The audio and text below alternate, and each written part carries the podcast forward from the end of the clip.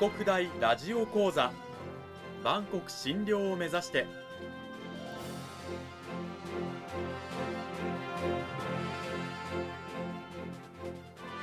番組タイトルにある「万国診療」とは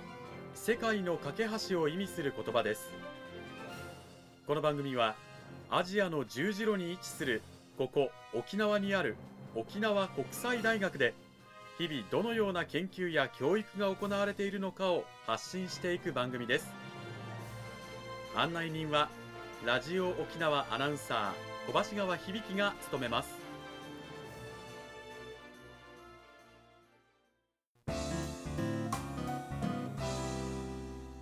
沖国大ラジオ講座。今週は先週に引き続き沖縄国際大学法学部地域行政学科の黒柳康則先生を迎えてお送りします。黒柳先生今週もよろしくお願いします。よろしくお願いします。講義タイトルは知事の2つの帽子ということで、えー、今週の内容に入っていく前に軽く先週のおさらいをしたいと思います。まず1990年代以降の地方分権改革の流れの中で地方自治体の力がまあ強まってきたとこれまではあの国の事務の下請けみたいなことをね、知事というのはやってきたんですけれども、そうじゃなくて、まあ地方に任せる裁量とか大きくなってきた。そうした中で、知事ポストというのが魅力が増してきて、個性の強い知事が出てくるように目立つようにもなってきたという話でした。日本の地方自治制度の話に行きますと、日本の地方自治は二元代表制といって、地域の住民が議会、まあ、いわゆる議員ですね、とその代表である知事、首長を選ぶという、直接選ぶという、えー、制度になっております。えー、議会、議員たちと、えー、知事の関係というのは対等である。けれども、まあ、議会というのは、もともとね、あの議案を審議する場所、できることっていうのが決まってるんですよね、最初から。はい。対して、知事というのは、まあ、まあ、の予算の提案をしたね、したりとか、まあ、いろいろ議会に比べてできることが大きい、広い。はい。ということで、知事というのは、まあ、実際のところ議会に比べて、まあ、強い政治、え力を持ってたりとか、政治的リーダーシップを発揮するような存在になっているということなんですよね。はい、で、そんな知事というのは、国との、まあ、予算の関係もそうですけど、自治体が抱える様々な問題を折衝したり、陳情したりしに行くこともあるということで、はい、知事に求められる要素の一つとしては、国とのパイプがあります。はい、そのため、えー、知事になる方には、元中央省庁出身、いわゆる官僚であった方が多い。はい、現在は6割ほどが元官僚、まあ、官僚出身の知事であるという話が先週のお話でした。はいさて、それを踏まえた上で黒柳先生、今週はどういったお話を聞かせていただけるんでしょうか？えー、タイトルにもなっております、えー、知事の2つの帽子ということで、うん、えー、この帽子というのはあの知事の仕事のことです。うん、え大きく分ければ2つあると。えー、いうことになっています。どういったものになるんでしょうか？知事の仕事そのものなんですけどもあの、えー、新聞の知事日程とかそれからウェブサイトでも今はあの公開されているところが多いんですけども、まあ、まさに分刻みのスケジュールで、えー、日々大変多くの仕事をこなしています。うん確かにあの我々みたいに例えば9時5時とか10時6時ではなく朝早くから夜遅くまでやってたりすることもありますよね。はい、うん、そうです。そういうようなその過密なスケジュールをこなしている知事なんですが、はい、その仕事大きく分けると、え次の2つです。まず行政官という帽子、うん、それから政治家という帽子です。行政官という帽子の方なんですけども、はい、えー、地方自治体行政の長としての仕事であってこれがあの公務というふうになります。公務うん、はい、でそれから、えー、政治家という帽子なんですけどもこちらの方はあの有権者による選挙によって選出される政治家としての仕事であってこちらの方は、えー、公務に対して政務です。うん公務と政務2つ挙げていただきましたが、はい、それぞれ実際どういった仕事になるんでしょうか？はい、えー、まず公務ですけれども都道府県政に関する政策課題の設定とか決定それからあの町議という内部の会議ですね、うん、日常の。それから打ち合わせ、まあ、決裁あと予算の査定とか検討。また議会の議案ですね条例案とか、まあ、一番大きいのは予算案ですけどもそういったものの提案提出、うんうん、あと議会に出席したりとか答弁する。あと議会で議決されたことの執行、うん、あと国、まあ、中央省庁への陳情であるとか、うん、公の施設の管理あと各種行事への出席うんといったようなものです。あのざっくりと、まあ、公務員としての仕事かなっていう感じですかね。そうですね。はい。対してあの政治家という帽子をかぶっている際の政務、はいこれはどういったものなんでしょうか？はい。えー政務としてはあの選挙公約の作成といったような、えー自らのその選挙に関連する活動、うんえー政治資金パーティーの開催や政治資金集めと。あとお各種選挙の応援、まあ、演説とかですね、そういったこと、あとは団体やあ政党や講演会といったところとのまあ意見交換とか会合のお出席、あと政治的なあ陳情や要望をこう受けたりする。うん。といったようなところです。なるほど。公務員ではなく政治家としてというお仕事はい。なんですけれども、はい。うんなんかどちらもあのなんだろう一こう県民の立場として、はい。えこれは公務なのかな政務なのかって分からなかったりするんですが例えば、あの一マスコミとして知事に取材することも結構あるんですよね。はい、今だとあの辺野古関連の、はい。えー取材なんかをする。これに応える知事の仕事というのはこれは公務になるんでしょうか？政務になるんでしょうか？県政についての課題であれば、これはあの知事としての仕事、お公務になりますがが、がです、県政の課題というのは県民の関心も高いので、うん。次の選挙、もしその、まあ、あの現職の知事が出馬するとなれば、うん。あのおそういう方について頑張っている姿というのを見ると、うん。投票したくなるということで、これはあの政務の意味合いも、やっぱりこれは出てくる。はい確かにあの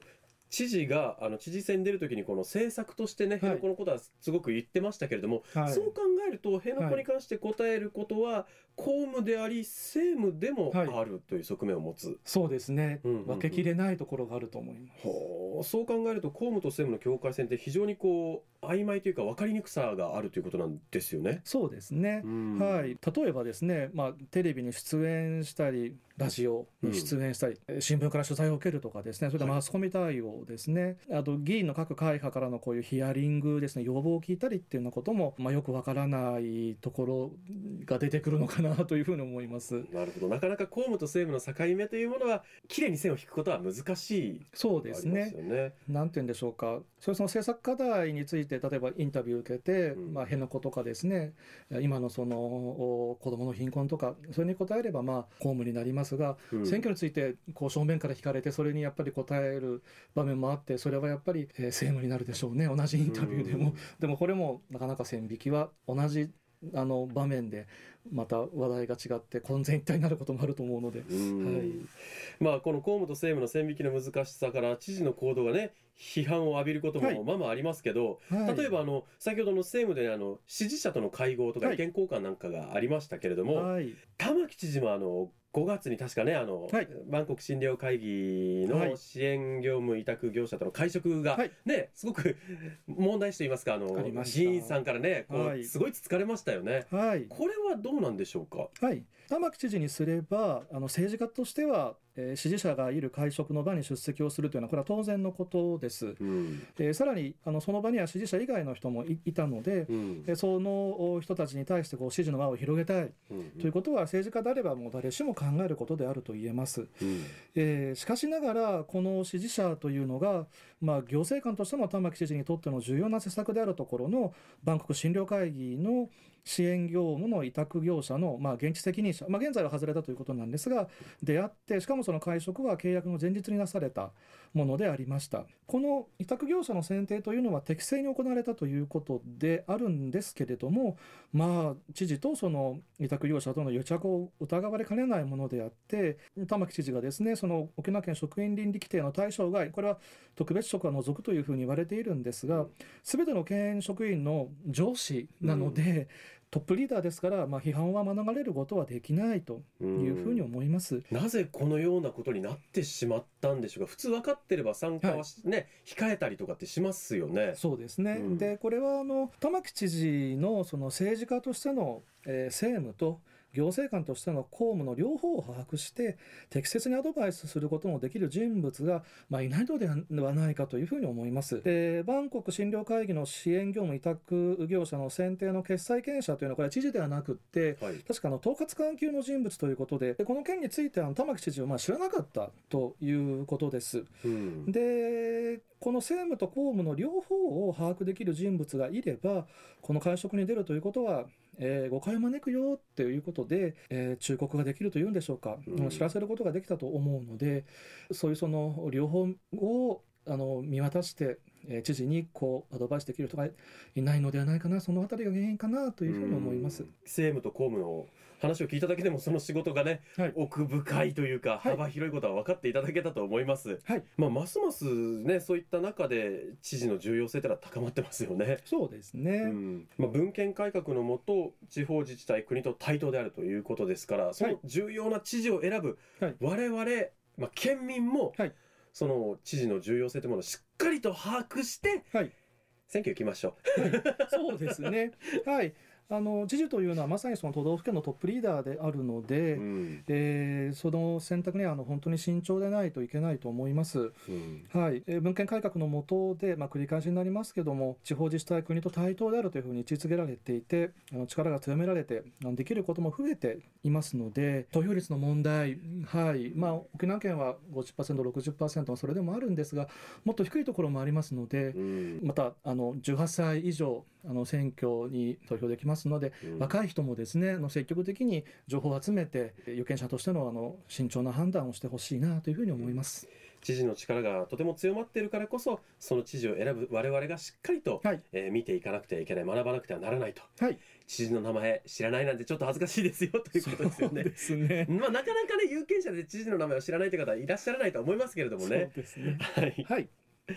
この時間は沖縄国際大学法学部地域行政学科の黒柳康則先生にお話を伺いました。黒柳先生どうもありがとうございました。ありがとうございました。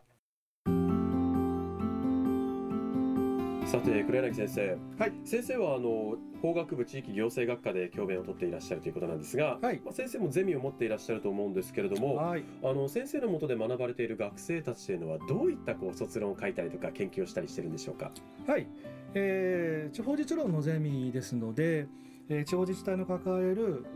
現状と、まあ、その課題について、えーそれぞれあの探求しております。